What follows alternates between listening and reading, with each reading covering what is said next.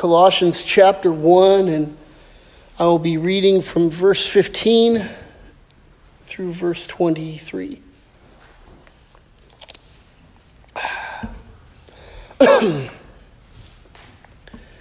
he is the image of the invisible God, the firstborn of all creation.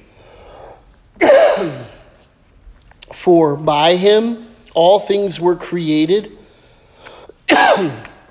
in heaven and on earth, visible and invisible, whether thrones or dominions or rulers or authorities, all things were created through him and for him. He is before all things, and in him all things hold together. He is the head of the body, the church. He is the beginning, the firstborn from the dead that in everything he might be preeminent. For in him all the fullness of God was pleased to dwell, and through him to reconcile to himself all things, whether on earth or in heaven, making peace by the blood of his cross. And you who were once alienated and hostile in mind, doing evil deeds, he has now reconciled in his body of the flesh by his death, in order to present you holy and blameless and above reproach before him, if indeed you continue in the faith, stable and steadfast, not shifting from the hope of the gospel that you heard, which has been proclaimed in all creation under heaven, in which I, Paul, became a minister. Lord, as we contemplate this evening our need for you to have become incarnate, we ask that you would help our minds to wrestle through the truths that we're about to look at because they are not simple but at the same time, Lord, they are vital for our life.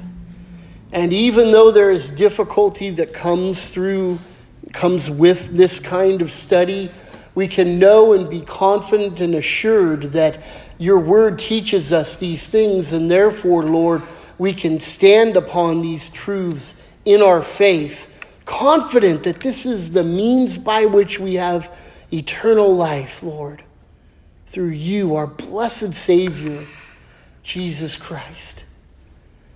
So lead and guide our thoughts. Please minimize distractions and help us to have our hearts and minds centered right here, right now. May this be the only thing in our minds. In your name, amen. This week I had an interesting um, several conversations. I, I have interesting conversations every week, but there was three that really stood out this week for me. And these three conversations were all with Christians, all with professing believers in the Lord Jesus Christ, all people who would affirm and yes and amen the essential truths of the faith. And Yet all three of these individuals, at one time or another in the conversation, said something along the lines of, Well, I love this time of year and Jesus is all good and I love that we celebrate him, but I don't like the focus on sin.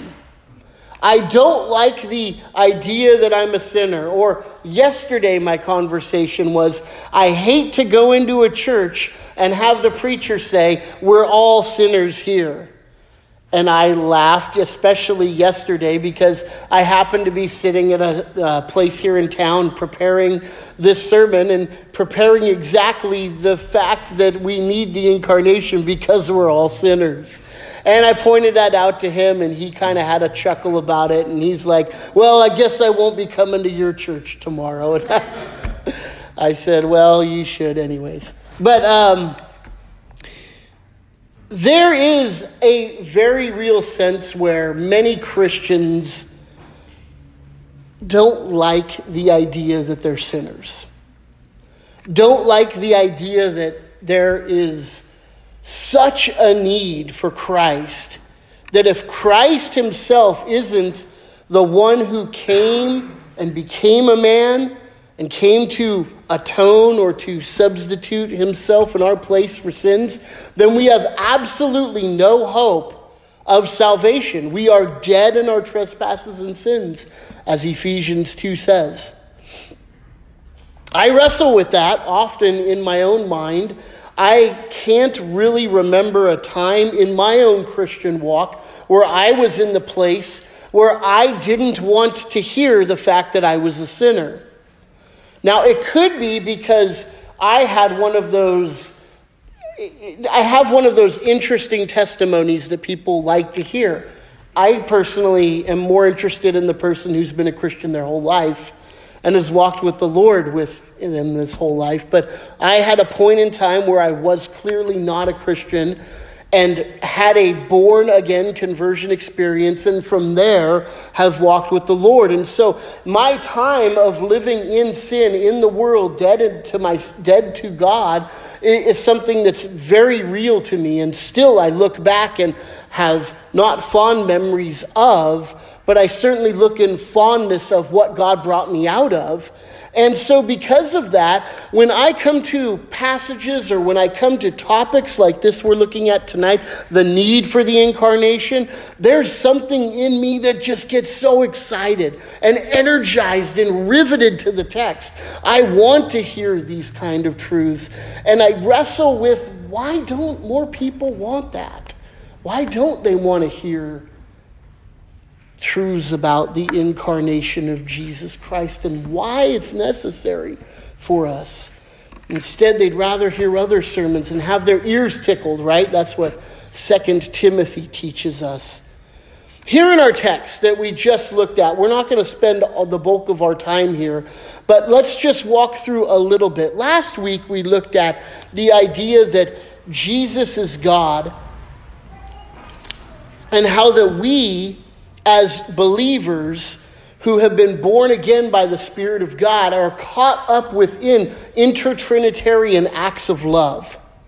And we looked at how that this was all so big and vast in its importance and its scope, not just in history eternally, but in our lives and how it affects us and impacts us.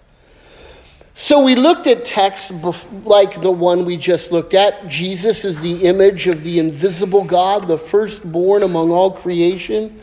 Everything was created by him. He's before all things, and in him all things consist.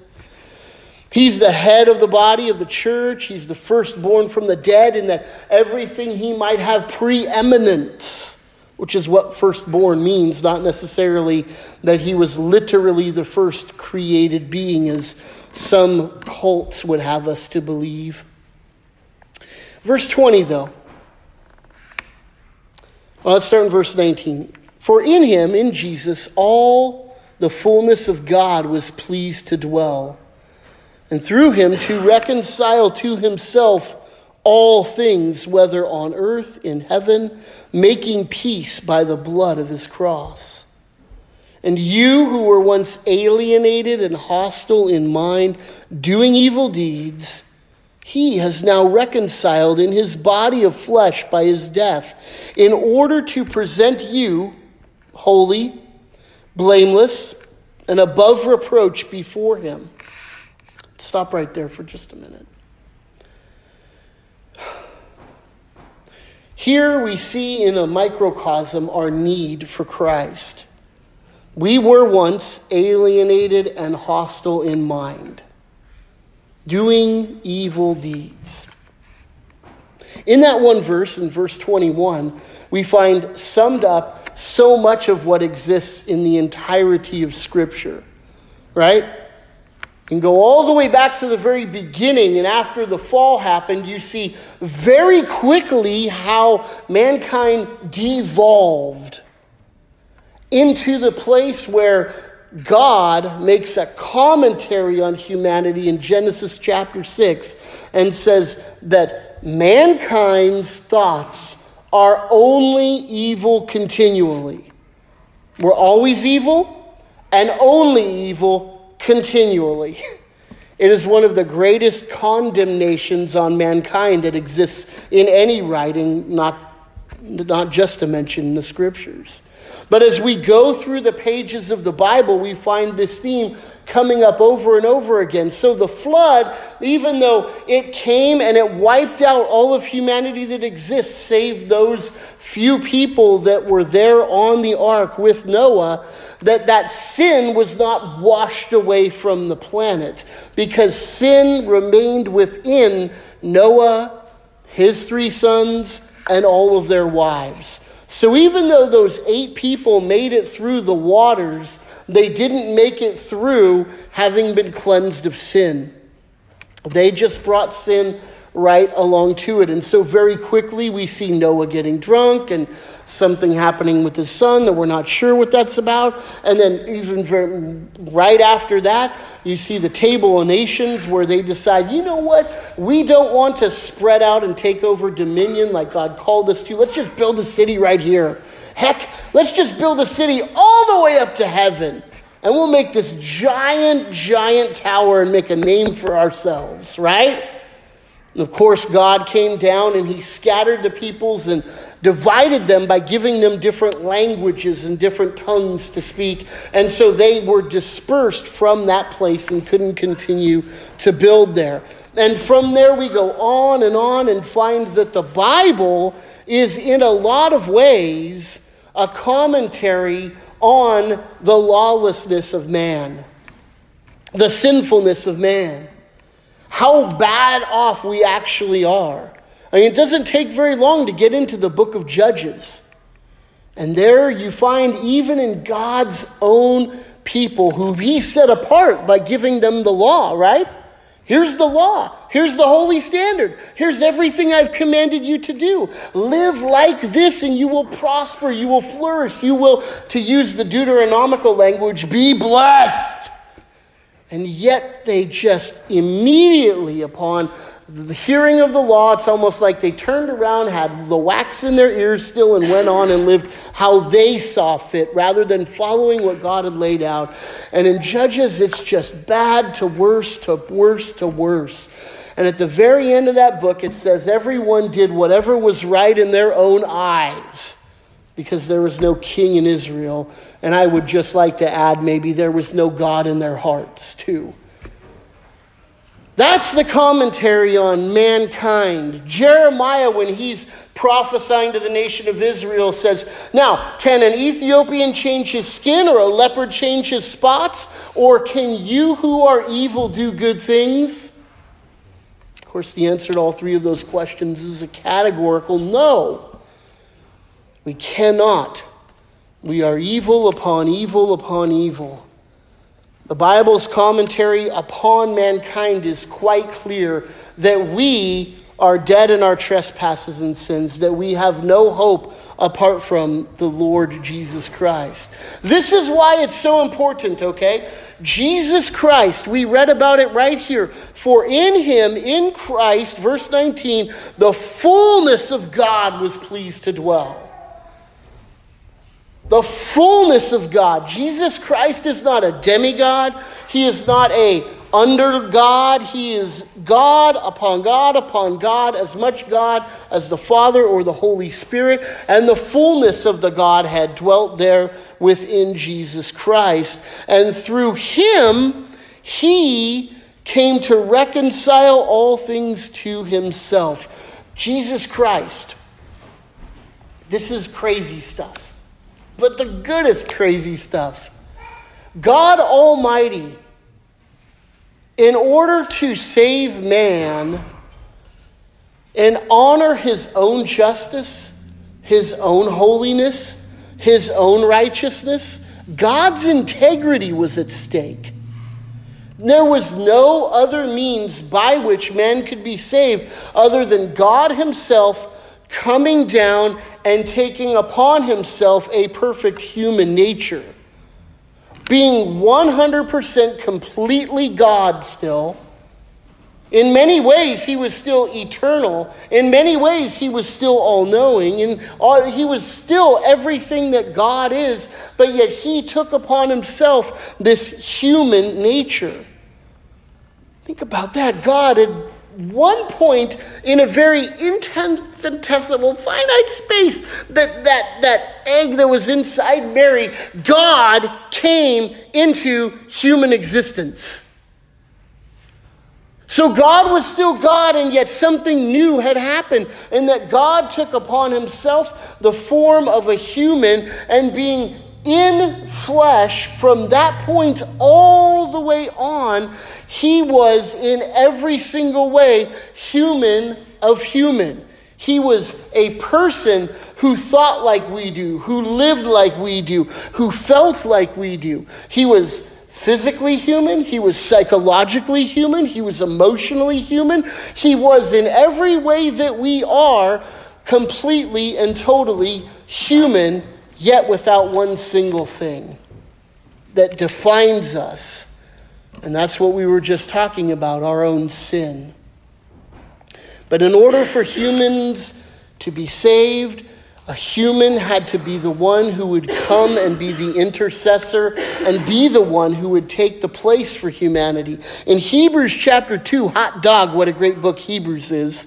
But in Hebrews chapter 2, it says, Now, surely it is not for angels that God helps, but he helps the offspring of Abraham. Verse 17, therefore, he had to be made like his brothers in every respect, so that he might become a merciful and faithful high priest in the service of God to make propitiation for the sins of the people. For because you see, he himself had suffered when tempted, he was able to help those who are being tempted. Christ had to come and be made like us in every respect, it says here. In every respect. We talked a little bit about this last week, but the temptations that Jesus went through there in Matthew chapter 4 and um, the corresponding other places in the Gospels were very real temptations. But yet, and on top of that, we see later on here in the book of Hebrews that we have a great high priest who has passed through the heavens, Jesus, the Son of God. So let us hold fast our confession. For we don't have a high priest who is unable to sympathize with us in our weaknesses, but one who in every respect has been tempted as we are and yet without sin. And I'll come back to verse 16 in a second.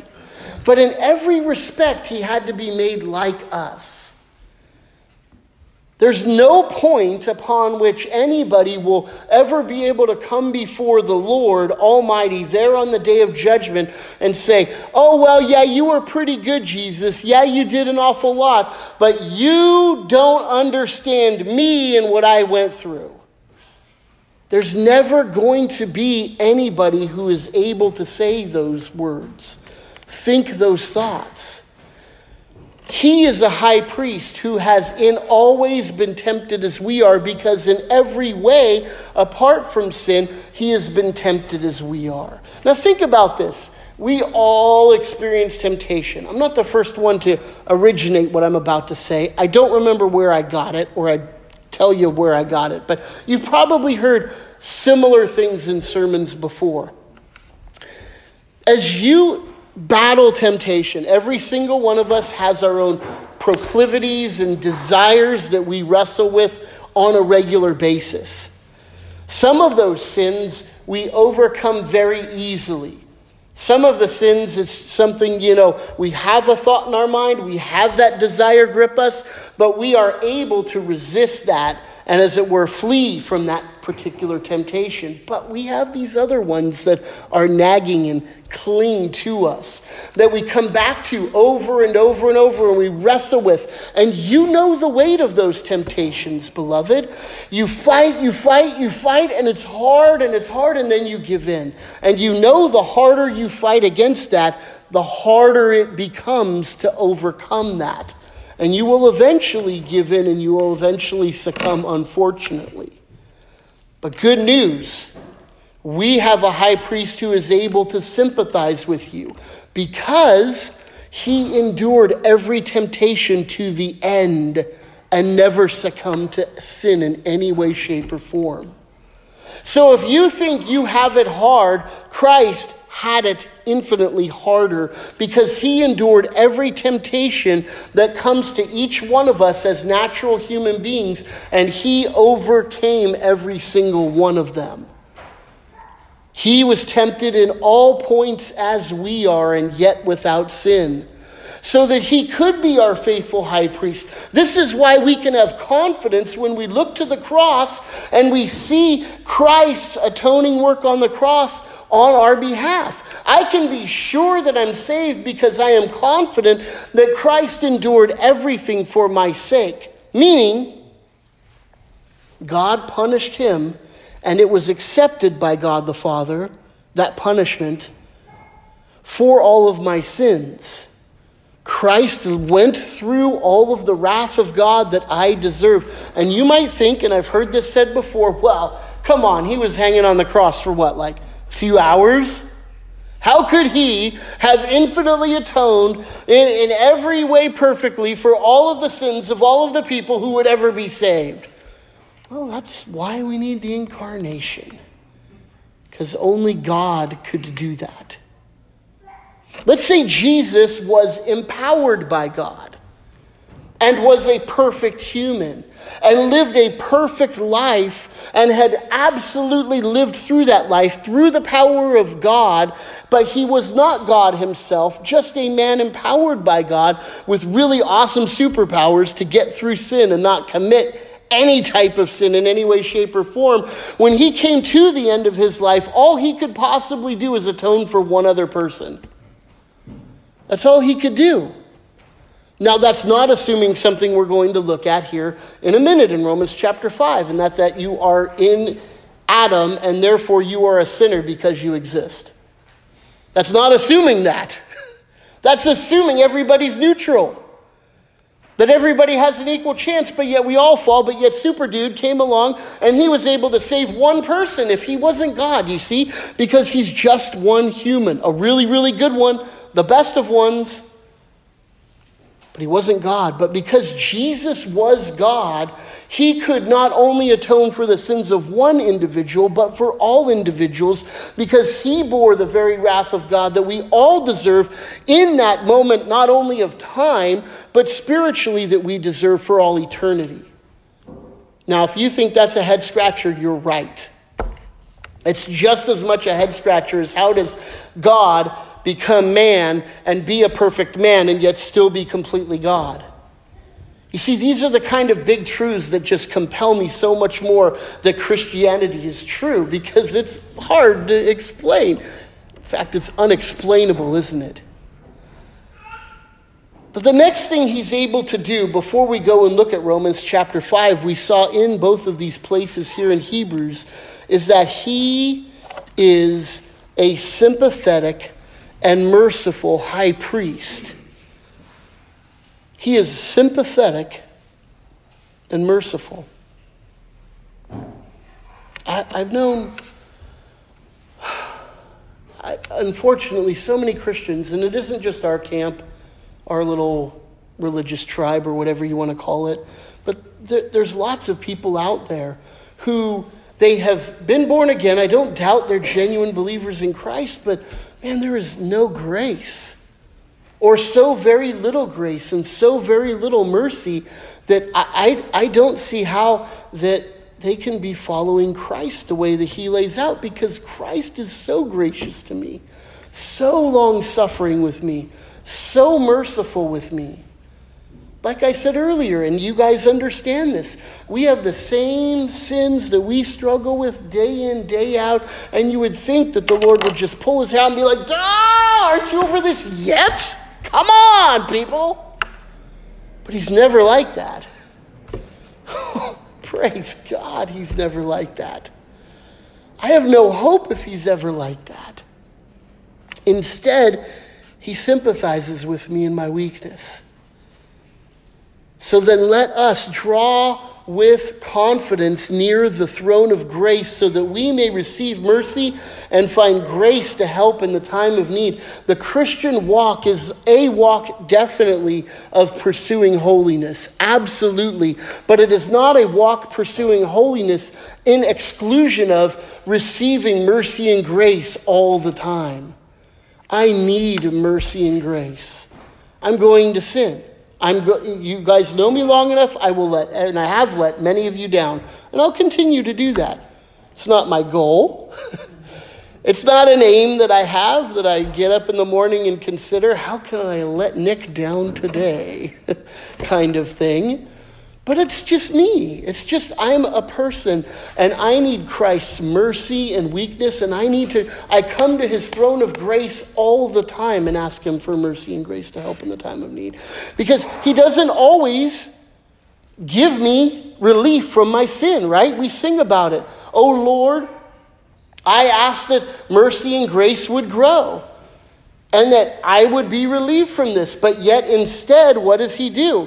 It feels like with his own thumb, he pours out more, more pain and he reveals the inward evils of my heart more and more and more. And I say, Lord, are you going to crush me? No, this is the way I show you how much you still need me. We come to the throne of grace to receive mercy and grace to help us in the time of need because I need grace, I need grace, I need grace, I need grace. And I need it not just from God, but I need it from you, and you need it from me. And as we grow in the mercy and grace of God, we understand this more and more. And we see, boy, the sin that I have is so great and so monumental. Christ has forgiven me. I therefore ought to extend grace to my brethren around me. Holding them up, certainly, fearing lest I fall into the same temptation they do, certainly, but I'm willing to walk with you through your sin as you sin, not extending judgment, but rather mercy and grace to you. Well, I could go on and on there, but there's one more aspect of who we are as human beings that necessitates the cross. Now, I already spoke of what we actualize in our lives in terms of sin. But the question has to come behind that, beyond that why do we sin the way we do? We all sin, we all acknowledge it. We have little funny phrases that we'll use to try to soften the blow. Well, nobody's perfect. Well, just let boys be boys, or, you know, those kind of phrases. But those minimize the fact that there's something deeper going on. Because I don't have to teach any of my children how to sin. Never have. All of a sudden it's there. What the heck, little kid? We're doing catechism, we're reading our Bibles, we're singing hymns. What, what's, where'd this come from? How's this sin coming out of you? Where does that come from? Well, there's something within our nature that tells us more than the actual sins we commit that condemn us. Let me say that again. There is something within us more than the actual sins that we commit that condemns us. People are fine and okay with saying, well, yeah, you sinned, therefore you did wrong. What people aren't okay with is you are a sinner by nature. You were born a sinner. People aren't okay with that. And that brings me back to the beginning illustration that I gave why I think people don't want to hear when they come into church, we're all sinners. Because people want to think more highly of themselves than they ought to. And so they think about themselves as not being sinners, but as really good people. Or maybe at worst, I'm just neutral, like I already talked about. And, and there's this, you know, how am I going to make it? They're born in innocence and, and eh, they're not bad, not good. Well, let's see where they go, right? But no, everybody falls into sin. So where does that come from? Well, the Bible's pretty clear about where that comes from. The big fancy word, if you're not familiar with, is original sin. Okay? It doesn't mean the very first sin which is what you know you might be inclined to think when you hear that phrase original sin what it means is that in your origin, you are a sinner. That's maybe not the most accurate way to describe it, but you get it that in your origin, when you were born, from your very first existence, even before that, you're a sinner. Why? Because we are all descended from Adam. So grab your Bibles and look at Romans with me, chapter 5. Romans 5. Romans 5, beginning in verse 12. Therefore, just as sin came into the world through one man, and death through sin, so death spread to all men because all sinned. For sin indeed was in the world before the law was given, but sin is not counted where there is no law. Yet, death reigned from Adam to Moses, even over those whose sinning was not like the transgression of Adam, who is the type of the one who was to come. So, starting out, sin came into the world through one man, through Adam.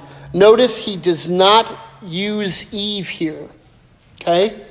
Adam was the one who was created by God to be the head, the representative of all of humanity. He, if we're going to talk about anybody who was neutral or anybody who had a free will, it was Adam. Nobody has free will besides Adam. And we don't even understand what kind of will he actually had. We only have two chapters that really talk about Adam, so it doesn't do us any favors to try to read into and speculate well, was his freedom really a freedom or whatnot? We don't know. But what we do know is that God is just, and He created Adam with the ability, we do believe, to not partake of the tree of the knowledge of good and evil, and also to partake of the, the tree of life, which is why he had to be barred from it. But here, the Bible condemns us all in Adam. Adam knew what he was doing. Adam knew who he was as the federal head of all humanity, and yet he still determined and chose to fall into sin. And so death reigned. Now it says here, even though the law wasn't given until Moses, everyone still died because the wages of sin is death. And so, even though we didn't have a law on two tablets of stone, Romans 2 tells us we did have it on our hearts. In fact, Romans chapter 3 says that all the world stands condemned before God because of the law is written on our hearts, and we know it, we know it, we know it. But no one does righteousness. No one seeks after God. No one follows after Him. Everyone follows after their own ways. Why? Because we are in Adam. We are in Adam. Verse 15. But the free gift is not like the trespass. For if many died through one man's trespass, much more have the grace of God and the free gift by the grace of that one man, Jesus Christ, abounded to many. And the free gift is not like the result of the one man's sins, for the judgment following one trespass brought condemnation, but the free gift following many trespasses brought justification. For if because one man's trespass death reigned through that one man, much more will those who receive the abundance of grace and the free gift of righteousness reign in life through the one man, Jesus Christ. So we'll stop there for just a second. There are two groups of people that Paul is presenting here Adam and everybody in Adam. His condemnation brought death to everybody who's in Adam. But then there's Christ. And Christ, because of Adam's sin, came. And what he does is he conquers over, triumphs over Adam's sin, and therefore everybody who's in him receives mercy and grace and the free gift of eternal life. So it is greater than Adam because Adam, all he can do is he can bring death to everybody who's in him. That's the best it can possibly be. Now, you might not be as bad as you could possibly be, but at the same time, all you're ever going to be in Adam is someone who has earned the wages of sin, and that's death. but in Christ. And those who are in him receive the abundance of grace and the free gift of righteousness, and we reign through him. Verse 18 Therefore, just as one trespass led to condemnation for all men, so one act of righteousness leads to justification and life for all men. Let me stop there for just a second. One trespass. Adam partook of the fruit that he was forbidden to partake of, of the tree of knowledge of good and evil. Christ, one act of righteousness, you might say, well, what is that? He had to live a perfect life, didn't he? Certainly. But ultimately, his one act of righteousness was there displayed on the cross when he cried out, My God, my God, why have you forsaken me? Because that one act of righteousness, him bearing our sin, bearing our judgment in our place, is the act that justifies us, the act that saves us. Everything else leading up to that made him able to save us. But it was that one act of bearing our sin that actually was the work of salvation. Therefore, verse 20 now the law came to increase the trespass, but where sin increased, grace abounded all the more, so that sin reigned in death. Grace also might reign through the righteous, leading to eternal life through Jesus Christ our Lord. You see, the law was given to us, the law was given to humanity, the law was given to people to show us how desperately in need we are. People still died before the law came, but people probably thought more highly of themselves even then than they ought to think because they didn't necessarily have that external law. But death still reigned. That's the important point of note. But when sin increased, that just means grace increased all the more.